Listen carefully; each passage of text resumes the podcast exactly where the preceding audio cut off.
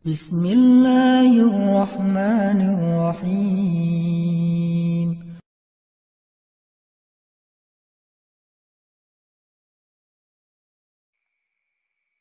Kisah Nabi Muhammad saw. Ketika beliau di apa ya bahasa lebih tepatnya dalam tanda petik ya biar nggak bisa disalahin e, kayak di apa didiemin lah sama istri-istri beliau gara-gara istri-istrinya ngam ngambek di dalam surat At-Tahrim surat 66 coba kita buka surat 66 Ini juga kalau teman-teman baca kisah surat ini tuh luar biasa ya. Kita kayak baca novel atau kayak nonton film. Keren banget. Saya memang senang banget dengan siroh Nabi dan para ambia. Dan terutama kalau siroh ini berbentuk storytelling. Bukan data sejarah ya. Karena membaca data sejarah itu emang agak-agak liar sih. Tapi kalau storytelling kan kita adegan ya. Wah seru ya, seru ya, seru ya. Itu lebih lebih keren daripada uh, Disney, Marvel, Endgame, satu apalah lebih seru baca siroh kalau kita paham. Uh, surat 66 ayat 4. Eh, ayat 5. Ayat 5. Itu tuh ceritanya, saya langsung ke ceritanya aja. Ceritanya kan waktu itu Nabi itu biasa mengam, apa punya kebiasaan kalau habis asar sampai maghrib Nabi ngapain pertanyaannya? Apa sih yang dilakuin Nabi antara asar dengan maghrib? Ternyata kebiasaan Nabi di hari Jumat antara asar eh, bukan hari Jumat di hari-hari biasa antara asar dengan maghrib itu adalah keliling ke rumah-rumah istrinya. Antara asar dengan maghrib itu waktu family time lah keliling antara rumah-rumah istrinya. Kalau nggak habis dalam satu hari besok dilanjutin. Nah hari itu Nabi datang ke rumah Maria yang dari Mesir itu istri beliau yang dari Mesir Maria Kiptiyah dan lama di rumah Maria nggak pulang nggak nggak apa nggak nggak pindah-pindah gitu sementara Hafsah sama Aisyah udah nungguin Nabi di rumahnya Aisyah berdua karena emang Hafsah sama Aisyah ini kan ngegeng banget ya berdua ya kayak soulmate banget lah walaupun sama-sama istri Nabi tapi mereka kayak fair berdua tuh nggak ada masalah kalau yang dengan yang lain mereka cemburu nungguin di rumah Aisyah Hafsah Nabi di rumah siapa sih sekarang kata Hafsah di rumah Maria kok lama banget sih di rumah Maria dikasih makan apa sih? Gak tahu tuh dari tadi kita tungguin gak datang-datang kan sesama cewek nih ngobrol. Lama gak datang-datang menjelang maghrib Nabi baru datang. Aisyah udah agak bete nih. Lama banget sih giliran uh, di Maria aja datang lama di rumah saya lama nggak datang-datang. Begitu Nabi datang, tuh Nabi datang, Nabi datang. Dia aja Aisyah sama Hafsah. Assalamualaikum. Waalaikumsalam. Kayak ngambek gitu kan. Kata Nabi, Aisyah kenapa? Hafsah kalian kenapa? Kata Aisyah, ya ya iyalah sedih. Kok di rumah Maria lama banget dikasih makan apa sih enak ya? Kata Aisyah. Enggak, enggak makan apa-apa, cuma minum madu. Oh, kata Hafsah, pantesan kok bau mulutnya nggak enak. Pasti madunya nggak benar tuh di sana tuh. Iya, nggak benar, jangan minum madu lagi, kata Aisyah. Kata Nabi, ya udah, mulai sekarang saya nggak akan minum madu lagi. Demi apa? Menyenangkan hati ah, Aisyah. Aisyah langsung, yes, Nabi nggak akan minum madu lagi, demi saya. Berarti saya kan istimewa banget. Kenapa bisa istimewa? Karena aslinya Nabi itu hobi banget minum madu. Kayak saya mungkin senang minum kopi. Tapi demi istri, mulai sekarang saya nggak akan ngopi lagi. Kan istri saya ngerasa, wah demi aku tuh dia nggak mau ngopi lagi. Kan keren kan? Akhirnya Aisyah ngomong ke istri-istri yang lain, eh kalian tahu nggak? Kata Aisyah. Kayak ngomong di grup gitu kan? Tapi grupnya bukan grup WhatsApp, grup mereka gitu. Eh kalian tahu nggak? Nabi sekarang nggak akan minum madu lagi loh. Kenapa? Karena aku. Wah keren ya Aisyah istimewa banget ya sampai Nabi rela nggak minum madu. Padahal madu itu baik, Nabi senang juga demi Aisyah. Ya demi aku gitu. Akhirnya Aisyah bahagia. Allah nggak ridho. Begitu Nabi ngomong kayak gitu, Allah turunkan ayat pertama surat At-Tahrim. Ya ayuhan Nabi. Jibril langsung turun, ya Rasulullah ada apa ada ada apa namanya? Ada pesan. ada pesan tuh dari Allah. Kata Rasulullah, pesan apa Jibril? Nih, ya ayuhan Nabi, lima tuharrimu ma ahallallahu lak tabtaghi mardhata azwajik Kenapa engkau mengharamkan apa yang Allah sudah halalkan bagimu? Hanya pengen menyenangkan hati istrimu, wahai Rasul? Astagfirullah, astagfirullah, salah ngomong saya. Mengharamkan yang Allah halalkan. Astagfirullah ya Allah, mulai sekarang saya akan minum madu lagi. Astagfirullah, astagfirullah, maafin saya ya Allah. Jibril balik ke Allah, kasih tahu Nabi akan minum madu lagi. Nabi ngomong ke istri-istri yang ngumpulin semuanya, kecuali Aisyah. Semuanya dikumpulin. Ada Hafsah di situ. Wah istri-istriku, maaf ya aku salah ngomong kemarin di depan Aisyah. Sekarang aku akan meralat, mulai sekarang aku akan minum madu lagi di rumah-rumah kalian. Jadi kalau sore aku lagi datang, siapkanlah madu seperti biasanya. Terus istri-istri Nabi ngerasa, Masya Allah Nabi sekarang minum madu lagi demi kita, gitu kan ya. Kan antara mereka kan saling pengen nunjukin siapa yang paling istimewa kan. Demi kita sekarang Nabi udah minum madu lagi. Nabi sampai meralat kata-katanya. Akhirnya ternyata kalimat itu sama Hafsah disampaikan ke Aisyah. Kalau bahasa sosmed kita di capture, di forward. Kan bahaya banget kan? Disampaikan ke Aisyah. Aisyah tuh lihat Nabi sekarang minum madu lagi loh. Demi siapa coba? Demi kami. Aisyah, innalillah. Jadi Nabi gini. Cuman Aisyah nggak sampai ngomong kayak kita. Dasarnya cowok di mana aja sama gitu. Itu mah kata-kata cewek sekarang ya. Kalau Aisyah kan elegan kan nggak ngomong gitu. Akhirnya pas Nabi datang Aisyah diam. Aisyah diam. Kata Nabi Aisyah kenapa? Aisyah kenapa? Oh jadi gitu. Di belakang ternyata sekarang minum madu lagi. Hah? Nabi langsung datangin sama Jibril. Rasulullah tahu nggak kenapa mereka rame-rame sekarang? Siapa yang ngasih tahu nih ke Aisyah? Jibril ternyata jadi penengah. Makanya jangan macam-macam deh sama Nabi. Ada Jibril, ada Allah kan susah gitu me, me, apa, membuat rahasia. Tahu nggak Rasulullah kenapa Aisyah ngambek? Kenapa wahai Jibril? Gara-gara Hafsah ngebocorin rahasia Nabi kepada Aisyah. Oh ini kerjaan Hafsah kata Nabi. Oke okay, Hafsah. Panggil nih Hafsah. Dipanggil Hafsah, kata Nabi Hafsah, kamu udah membocorkan rahasia saya. Ini menurut sebagian taf, tafsir. Memang ada banyak tafsir sih. Salah satu tafsirnya kayak gitu. Hafsah kamu udah membocorkan rahasia aku. Dan sekarang istri-istri pada ngambek Istri yang lain juga ikut ngambek sekarang gara-gara Nabi kayak sekali minum madu sekali nggak minum madu. Yang lain pada diam semuanya. Datang ke rumah Ummu Salamah. Assalamualaikum uh, Ummu Salamah, Waalaikumsalam. Tadi kayak aku belum selesai jemuran deh langsung pergi jemuran. Gak mau ngomong sama Nabi. Uh, Maria, Assalamualaikum, Waalaikumsalam. Eh kayaknya tadi aku lagi sibuk nyetrika deh. Jadi nggak ada yang mau ngomong sama Nabi. Diam semuanya. Nabi kan jadi sedih kan. Gara-gara siapa coba? Gara-gara Hafsah. Akhirnya Nabi bilang, Hafsah, aku kecewa banget dengan sikap kamu. Kamu nggak jaga rahasia aku sekarang aku antar kamu pulangnya ke rumah Umar. Bahasa lainnya diceraikan. Hafsah dicerain sama Nabi. Kerennya Hafsah pas digituin, dia cuma nangis. Dia nggak bilang, ya Rasulullah, Rasul tega nyerain saya, terus saya gimana? Gitu, enggak. Rasulullah cuma masalah madu doang, cuma masalah capture dan saya forward doang kayak gitu langsung diceraikan. Tega banget sih Rasulullah. Rasulullah nggak punya hati apa? Enggak, enggak, enggak. Hafsah tuh diam. Ini nih keajaiban diam yang lain ya. Diceraikan sama Nabi, Innalillah astagfirullahaladzim. Hafsah yuk kita pulang ke rumah Umar. Iya ya Rasulullah pulang aja. Baik banget nih Hafsah, soleha banget. Jadi by the way emang semua istri Nabi itu soleha, cuman namanya perempuan kadang-kadang muncul uh, sifat dasarnya mereka cemburu, mereka sedih, mereka baper. Tapi itu manusiawi dan perempuan yang soleha pun merasakan hal itu. Hafsah pulang ke rumah Umar. Assalamualaikum, waalaikumsalam. Dibuka sama Umar. Ya Rasulullah. Hafsah langsung masuk ke kamarnya. Ya Rasulullah anak saya bikin salah apa? Pasti dia nyakitin Rasulullah ya. Maaf ya Rasulullah. Langsung Umar marah-marah. Hafsah kamu ngapain sama Rasulullah? Hafsah diam aja. Dimarahin habis-habisan sama Umar. Umar tahu sendiri sayang banget kan sama Nabi. Ketika ada masalah antara Nabi dengan anaknya pasti yang dimarahin anaknya. Bukan Nabi. Nabi pulang. Hafsah diomelin sama Umar. Diam aja nggak ngomong apa-apa. Diam. Akhirnya Jibril turun. Jibril turun. Ya Rasulullah ada pesan dari Allah. Apa wahai Jibril? Di surat At-Tolak, surat putus. Kan At-Tolak itu artinya diputu, diputusin. Bahasa ini pesantrennya dicerai. Turun surat At-Tolak. Kata kata Jibril, Allah nyuruh kamu eh, raji'ha ya Rasulullah raji'ha innaha qawwamah sawwamah fa innaha min azwajika fil jannah wahai uh, Rasulullah rujuk Hafsah rujuk Hafsah disuruh rujuk Allah nggak reda Rasul menceraikan Hafsah Tahu nggak kenapa Allah begitu membela Hafsah ketika Hafsah ada masalah dengan Rasul? Salah satunya karena Hafsah diam. Harusnya Allah ngebela Rasul, Umar aja ngebela Rasul, sahabat-sahabat ngebela Rasul karena Rasulullah selalu benar. Tapi Allah ngebela Hafsah, kenapa? Karena Hafsah diam, sebegitu ajaibnya diam.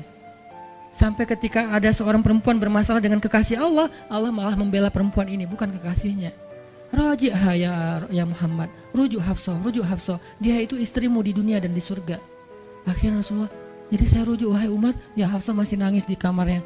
Balik lagi Rasulullah naik onta ke rumah Hafsah, Assalamualaikum, Waalaikumsalam. Ya Rasulullah, ya Rasulullah, udah saya marahin tuh. Hafsah kata Umar, udah nggak apa-apa Rasulullah, udah nggak usah bersedih, udah saya marahin habis-habisan dia tuh.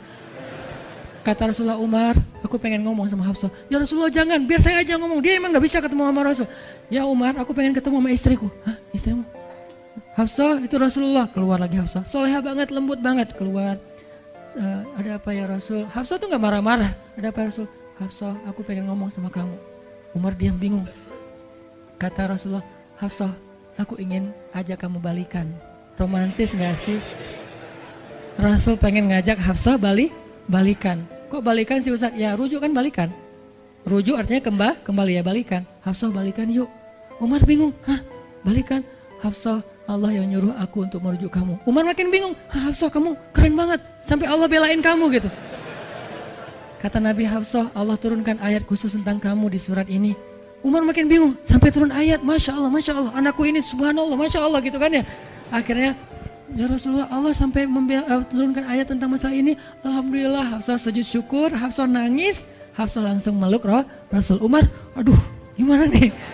Udah beres gitu, Hafsah dibawa pulang sama Rasul. Boncengan berdua. Hafsah boncengan sama roh Rasul. Naiklah mereka, mobil mereka yang bermerek onta itu. Gimana cara pulangnya? Di depan rumah Umar, Rasulullah langsung berlutut, langsung ngasih tangan buat Hafsah, Hafsah megang tangan Nabi, injak lutut Nabi, naik ke atas onta. Itu tuh romantis banget. Lalu Rasulullah bonceng Hafsah. Pas bon, tadi kan cerita Ros, uh, dicerai sama Nabi itu kan heboh di grupnya istri-istri Nabi kan? Eh Hafsah dicerai loh, Hafsah dicerai loh. Ah jangan-jangan kita juga dicerai. Soalnya Nabi udah nggak mau ngomong sama kita. Astagfirullah, astagfirullah. Jadi grup Nabi istri-istri Nabi itu pada khawatir kalau mereka juga sama nasibnya dengan Hafsah, pada bingung. Tapi tiba-tiba mereka ngelihat Hafsah pulang ke rumahnya di bonceng Nabi. Itu tuh langsung trending loh. Istri saya, eh tahu nggak tuh Hafsah, Hafsah, Hafsah dirujuk sama Nabi sampai turun ayat di surat Al. Oh gitu, oh gitu. Wah Hafsah keren banget ya, keren banget ya. Wah istri-istri Nabi pada cemburu pada Hafsah. Diturunkan Hafsah, yang lain pada ngintip-ngintip Hafsah, Hafsah. Sampai masuk ke rumahnya, Nabi beres di rumah Hafsah, keluar masuk ke masjid, dia di masjid. Istri yang lain Nabi nggak mau ngomong, Aisyah, Ummu Salamah, Saudah, Maria, Sofia, siapa lagi? Uh, yang Zainab bintu Jahsy, semuanya Nabi diamin, nggak mau diajak ngomong. Datang satu-satu, ya Rasulullah mau dibuatin minum apa? Astagfirullah, subhanallah, subhanallah. Datang lagi Aisyah, Rasulullah capek, subhanallah, subhanallah. Diam semuanya, nggak ada yang mau diajak ngomong sama Nabi. Udah mereka akhirnya pada pulang bingung, ya nasib kita gimana ya? Tanya ke Hafsah yuk. Sekarang Hafsah jadi kayak selebritinya. Hafsah, Hafsah, Hafsah pada datang ke rumah Hafsah. Hafsah bantuin kita dong, bantuin kita dong. Sampai Aisyah aja yang tadinya kayak apa? Bisa bilang kayak pemimpin istri-istri Nabi kan. Aisyah paling cerdas, paling disayang sama Nabi. Sekarang Aisyah diam-diam ngomong, Hafsah bantuin dong. Kita nih lagi digantung sama Nabi. Kata Hafsah. Hafsah sekarang kan kayak lagi di atas angin gitu. Kalian sih nyakitin Rasul, cie. Hafsah tuh kayak, wah lagi masa-masanya Hafsah gitu kan. Hafsah gimana dong? Ya udah ngomong aja langsung sendiri. Rasulullah nggak mau ngomong sama kita. Ya udah coba minta tolong ke ayah kamu Aisyah kan ayah kamu dekat sama Rasulullah. Akhirnya ngundang Abu Bakar. Ya Abu Bakar baca deh tafsir dari ayat-ayat ini. Abu Bakar datang, ayah tolongin kami dong. Kenapa? Kami itu dianggurin sama Nabi, didiamin, digantung udah seminggu lebih. Jangan-jangan kami juga dicerai kayak Hafsah. Kalau Hafsah dicerai tapi udah dirujuk, kami gimana nasibnya? Akhirnya ya udah biar aku yang ngomong sama Rasul. Datanglah Abu Bakar ke masjid. Rasul lagi zikir. Ya Rasulullah, itu istri-istrimu mutus saya. Subhanallah subhanallah subhanallah. Ya Rasulullah masya Allah masya Allah masya Allah. ya Rasulullah la ilaha illallah. Abu Bakar aja Rasul nggak mau ngomong sama dia. Padahal Abu Bakar itu udah paling akrab sama Nabi. Abu Bakar diam nggak bisa diajak ngomong nih. Abu Bakar balik lagi ke rumah istri-istri Nabi. Kata istri-istri Nabi gimana Abu Bakar? Astagfirullah, innalillah gimana? Kalau Abu Bakar aja nggak bisa, gimana yang lain? Terus akhirnya datang lagi ke Hafsah, Hafsah bantuin dong, bantuin dong, kita udah nggak jelas nasibnya nih. Kata Hafsah, ya udah aku minta tolong ayahku ya. Hafsah masih kayak nggak mau langsung ke dia gitu. Ya udah aku minta tolong ayahku ya, panggillah Umar. Ayah bantuin mereka dong, nasib mereka sekarang lagi terkatung-katung gitu. Umar marah, kalian sih. Nah, tadi kan yang diomelin Hafsah kan, sekarang diomelin semua istri Nabi diomelin sama Umar.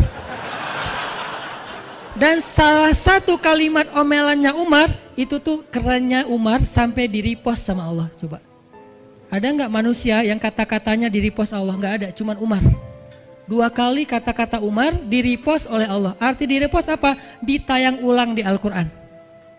Kan repost itu berarti tayang ulang kan? di capture, langsung di copy, pas, langsung ditayangin. Itu tuh kata-kata cuman Umar yang pernah digituin sama Allah. Kata-kata Umar apa? Ayat ke lima. Kata Umar, kalau kalian nggak minta maaf sama Nabi, Allah bisa aja mentalak kalian, menceraikan kalian dari Nabi, lalu menggantikan untuk Nabi istri yang lebih solehah, lebih hafizah, lebih bertaubat, lebih baik, lebih cantik, lebih perawan daripada kalian. Itu tuh kata Umar yang ada di ayat kelima. Jadi bisa dibilang ayat kelima adalah ayat repostnya kata-kata Umar. Saking kerennya Umar. Sampai Nabi pernah bilang kalau ada Nabi setelah aku, Umar lah orangnya. Cuman gak ada Nabi setelah aku. Jadi kalau ada orang yang benci sama Umar, saya heran. Dia baca sirah apa? Karena Umar itu keren banget. Abu Bakar tuh keren banget. Kalau kita baca sirah mereka dahsyat tuh. Dan kalau ada yang bilang Umar sama Ali itu nggak akur, aneh juga. Karena Ali memberi nama anaknya yang pertama Abu Bakar, yang kedua Umar, yang ketiga Utsman.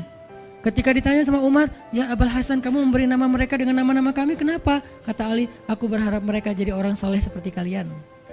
Terus gimana caranya? Ali ngasih nama Umar sementara dia benci sama Umar nggak mungkin dia benci. Masa ngasih nama orang yang dibenci kan?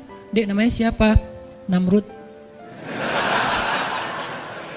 Kok Namrud sih? Kan ayah saya benci banget sama Namrud. Datang lagi dia namanya siapa? Iblis. Kok Iblis sih gitu kan ya? Nggak mungkin lah.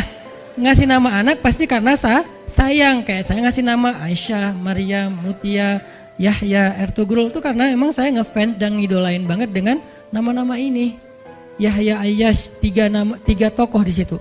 Nabi Yahya, Ayyash sahabat Nabi dan Yahya Ayyash mujahid Palestina. Jadi tiga tokoh sekaligus. Nabi Yahya saya ngidolain banget supaya Yahya jadi anak kecil yang seperti Nabi Yahya menghafal Quran. Kedua, Ayyash itu sahabat Nabi Muhammad. Kemudian yang ketiga, Yahya Ayyash sekaligus itu nama mujahid Palestina yang uh, paling pintar ngerakit banyak senjata-senjata untuk ngelawan Israel dan dia dibunuh sama Israel saking Israel benci sama Yahya Ayas untuk membunuh Yahya Ayas mereka ngebom satu blok untuk membunuh Yahya Ayas dan mudah-mudahan dia syahid dalam uh, apa dalam kejadian itu. Artinya saya ngefans gitu. Ali juga kayak gitu. Balik lagi ke cerita tadi, akhirnya ngundang Umar. Umar datang ke Rasulullah. Ya Rasul, saya diutus istri-istrimu. Subhanallah, subhanallah. Ya Rasul, bicara dong, kasihan mereka kayak digantung. Ya Rasul, apakah engkau menceraikan mereka semua? Baru Rasulullah ngeliat ke arah Umar, Rasulullah tersenyum, Rasulullah bilang, enggak wahai Umar. Allahu Akbar, kata Umar. Dia langsung tak takbir, Allahu Akbar. Istri-istri Nabi dengar suara takbirnya Umar, itu pertanda, kode, berarti berita gembira. Istri-istri Nabi juga, Allahu Akbar, Allahu Akbar, rame gitu kan. Umar masuk ke rumah istri Nabi, Wah Umar, Abu apa Bushra ya Umar, Bushra berita gembira wahai Umar. Ya berita gembira, kalian tidak diceraikan oleh Nabi. Tapi jangan macam-macam lagi ya. Ya ya Umar ya ya. Akhirnya sujud syukur semuanya. Beres sujud syukur, mereka bilang, "Eh, kita masak-masak yuk untuk Rasul yuk, syukuran." Di rumah siapa? Ya di rumah Hafsah lah, cie. Akhirnya mereka masak-masak di rumah Haf Hafsah. Pas sudah beres masak-masak, mereka ngundang Nabi untuk pulang. Tapi yang berani ngomong sama Nabi cuman Hafsah, Hafsah kita udah beres masak nih, minta dong Nabi pulang ke rumah. Ya udah tenang, biar aku yang minta. Hafsah datang, ya Rasulullah, kami masak-masak loh untuk Rasul, yuk pulang yuk. Ya Hafsah, udah beres Nabi zikir, sujud, beliau balik sama Hafsah. Sampai ke rumah Nabi, tenang, udah selesai lah urusannya. Apa yang terjadi setelah itu Ustadz? Udah gak ada riwayatnya, eh jadi gak bisa diriwayatin. Pokoknya beres itu mereka pun hidup bahagia selamanya. Apa pelajarannya di sini? Dua orang di sini dapat keajaiban lewat diam. Satu Hafsah. Allah suruh rujuk gara-gara dia diam. Kedua Nabi, diam aja sambil zikir sampai akhirnya Allah beri pelajaran yang berharga. Istri-istri yang tadinya ngambek serentak semuanya insaf, insaf bahasa kita. Sadar dan mereka minta maaf kepada Rasulullah. Jadi kalau istri lagi ngambek, lagi ngomel, diam isilah diam kita dengan zikir. Tapi zikirnya bukan auzubillah minasyaitonirrajim, auzubillah. Jangan, dia bukan setan. Dia hanya lagi ngam, ngambek. Subhanallah, masya Allah, alhamdulillah lah. Yang paling efek itu la haula wala quwata illa billah. Itu ngefek banget. Mudah-mudahan ini bisa menjadi penyemangat motivasi untuk kita semuanya betapa kata asomt as-sukut diam aja dalam Islam itu adalah kebaikan yang luar biasa dahsyat. Mudah-mudahan itu bisa jadi behavior perilaku kita sehari-hari, perilaku kita di sosial media, perilaku kita di jalan, di rumah, di mana pun, sehingga orang yang sudah hijrah, udah ngaji, mukmin harusnya bisa menjadikan diam sebagai bentuk pembelaan diri kalau dia ada masalah. Barakallahu fiikum. Subhanakallahumma wa bihamdika asyhadu an la ilaha illa anta astaghfiruka wa atubu ilaik. Assalamualaikum warahmatullahi wabarakatuh.